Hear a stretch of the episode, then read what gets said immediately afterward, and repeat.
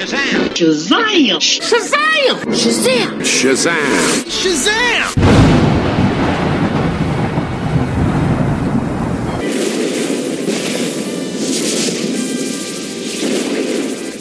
Absolute power corrupts absolutely. Darn clever, these Earthmen, when you say? I think I first heard Lord Acton's famous quote, or at least some version of it, from Captain America.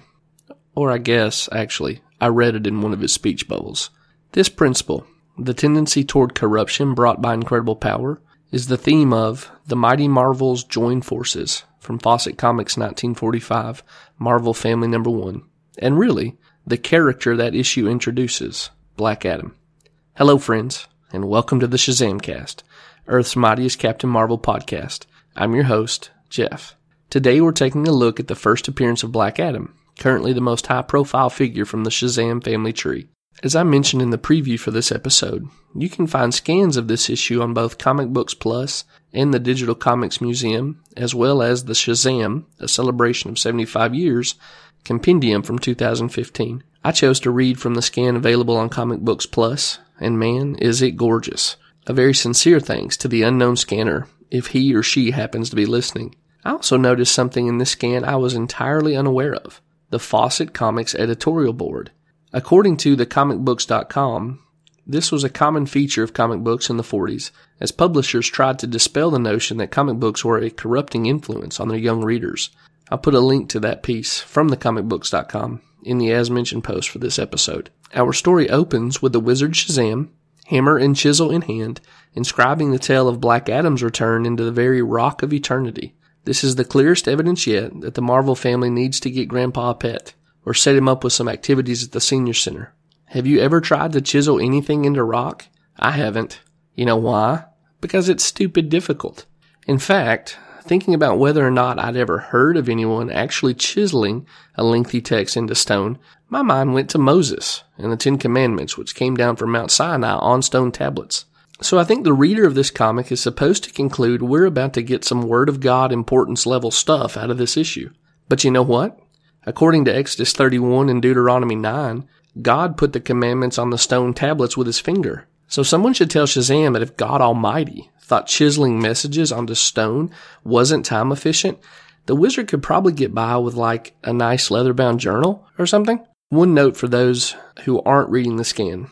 In the panel I've just been describing, where Shazam is clinking out his message, notice that there is a misspelling in the narration comments. The word dwelt is spelled D-W-E-A-L-T.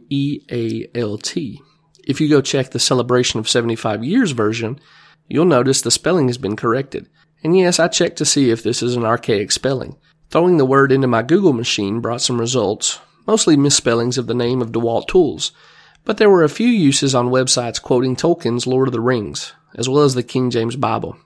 However, I ran it through some 1611 KJV text searches and didn't find it. So I'm wondering if those websites just repeated the error, not so much that they were copying from Fawcett Comics, but that it was just a misspelling. Are there any linguists or etymologists out there who can let me know for sure? Back to the story. Billy Batson is dispatched by his boss at Whiz Radio to the local observatory, where a meteorological phenomenon has been spotted inbound. The observatory obviously isn't maintained according to building code because the ginormous telescope comes crashing down on the astronomer using it. However, Billy says the word, transforms into Captain Marvel, and saves the day. It seems like, prior to this event, it was only Billy and this astronomer in the observatory. If that indeed is the case, Billy is playing fast and loose with his secret identity. Unless, of course, this is a particularly unobservant astronomer, which doesn't seem likely. Hey, that reminds me. I know that Ordway turned the fictional home of Billy Batson into Fawcett City. However, I can't remember the name of the city when Fawcett was actually publishing the stories. Can someone reach out and let me know? Anyway, at this point in our story, Shazam, who obviously has way too much time on his hands, takes his story into a refresher on how Billy came to have the powers of Captain Marvel. This provides us an opportunity to catalog the elements of the origin story thus far. Here we get the following. Billy Batson, an orphan, summoned to a mysterious location. Shazam, an aged wizard whose time is running out. A magic lightning bolt that transforms Billy into Captain Marvel, the world's mightiest mortal. A death by crushing for the wizard soon after Billy's first transformation into Captain Marvel, which I still don't get. and the immediate appearance of the ghostly wizard, an element I'm further confused about, considering this immaterial ghost is here using a hammer and chisel to write a story. Next, the revelation that Shazam's name is an acrostic composed of the first letters of the names of mythopoeic figures who give Captain Marvel his various powers. It seems what we have here is a pretty good start on the most essential ingredients of the Captain Marvel mythos. I would add as essential not only that Billy Batson is the alter ego of Captain Marvel, but that his characterization as an optimistic, kind-hearted, and likable underdog to this list, considering that characterization was consistent for about six decades. Back in the story, we're soon introduced also to Freddie Freeman, who becomes Captain Marvel Jr., and in just a moment, Mary Marvel. Both of those characters will be covered in future episodes, so we'll let that be all we have to say for them for the time being. For now, in story, we find Batson and Captain Marvel Jr. standing, inexplicably, together on a street, where they first lay eyes on Black Adam flying above. Here we get the detail that Adam has been flying for 5,000 years after Shazam banished him to the furthest star. Adam lands and immediately begins a confrontation with a beat cop. The officer is first punched to his knees by Adam, and then, after firing a few useless shots into the chest of the guy who just assaulted him, has Adam hit him with a backbreaker while screaming for help.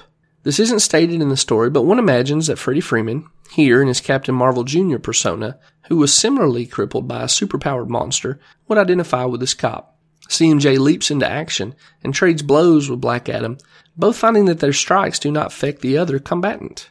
CMJ leaps into action and trades blows with Black Adam, both finding that their strikes do not affect the other combatant. Billy changes to Captain Marvel, repeats the process, and Black Adam pieces out into the crowd when he realizes that he can't whip Captain Marvel. Hey, real quick. What is the deal with Black Adam being portrayed as having pointy ears? Was this some sort of comics trope that communicated otherness? Or just an unexplained one off? It's particularly weird when you consider that we're about to be told Black Adam is just some dude from Egypt. Are we supposed to believe that ancient Egyptians had pointy ears? Are there other pointy eared figures from the Fawcett comics of the 40s? If you know the answer to any of those, I'd love to hear from you. Back in the story, Adam doubles around behind Captain Marvel and his sidekick, sees them transform into their non-powered identities, and then trails them back to the Rock of Eternity. Once there, the boys are given Black Adam's origin story, they find out that Shazam had workshopped the Captain Marvel idea back in the day, bestowing his gifts on what appears to be a good man from Egypt by the name of Adam. In the flashback, we learn that Shazam appears to have been the same age he was when he met Billy for thousands of years. We also get a brief glimpse of the face of the mortal Adam before he is transformed, and it remains the same after he is transformed into Mighty Adam, which is Black Adam's original name. Sadly, and in fulfillment of Lord Acton's notion, Adam soon goes power mad overthrows Pharaoh. Note, by breaking his neck, what is it with this guy and paralyzing his victims? And starts out on a world conquering agenda. Shazam intervenes, declares that Mighty Adam is now Black Adam, and puts Adam in time out. Back on Earth, Mary Batson is getting worried about Billy, and she, along with Uncle Dudley, head over to the Rock of Eternity, which I guess you can just walk to somehow, to find out if the wizard has heard from her brother, there the pair observe Black Adam leering over the boys. We're now treated to a recounting of Mary's origin while she changes into Mary Marvel in order to do battle with this no good Nick in front of her. Uncle Dudley transforms too, and we get a pretty concise summary of his character. Last week, when I put the preview of this episode up, Dan Richeza, and I hope I got that pronunciation right, asked who Dudley was. Well, Dan, here's a pretty good answer. Dudley does the whole shout Shazam thing, but instead of being magically transformed, he just drops his regular clothes and wears a homemade version of the Captain Marvel costume. The superpowered Marvels know the deal, but let Dudley hang around nonetheless. Dudley begins the confrontation of Adam, but is quickly knocked off his feet, thankfully without having his back broken.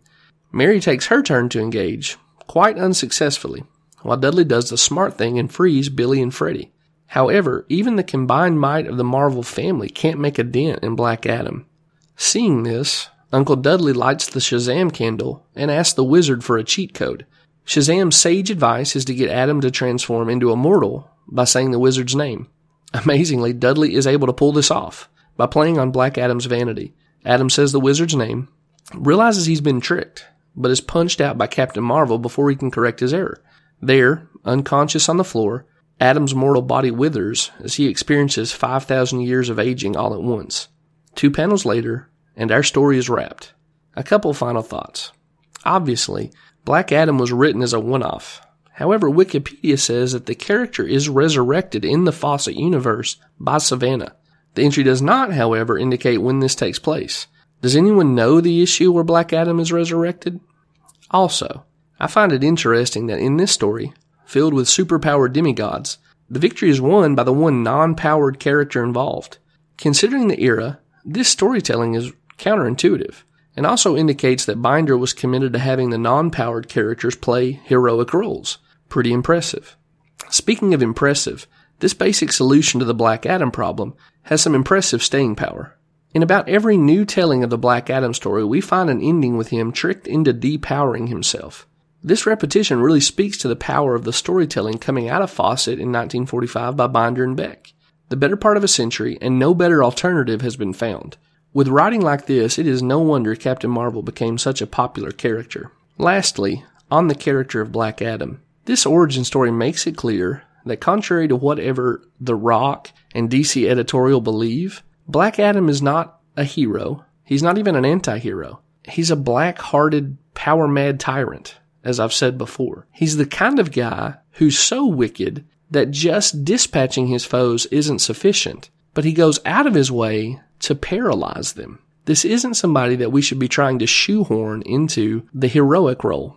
And that brings us to the end of this episode of the Shazam cast. I asked a lot of questions this time around, and I would really love to hear from you if you have any of the answers. Also, I mentioned a while back that I would love to improve the subreddit dedicated to Shazam. I still haven't heard back from the mod there, so if you are a Reddit user, I would appreciate you sending him a message in the hopes that we can get the Shazam subreddit up to snuff. Finally, leaving a review on iTunes is super helpful, both in letting me know how to direct the course of this podcast, as well as helping new listeners find the show. I would so appreciate you leaving one. All right. Thanks for tuning in. We'll talk to you next time on the Shazamcast.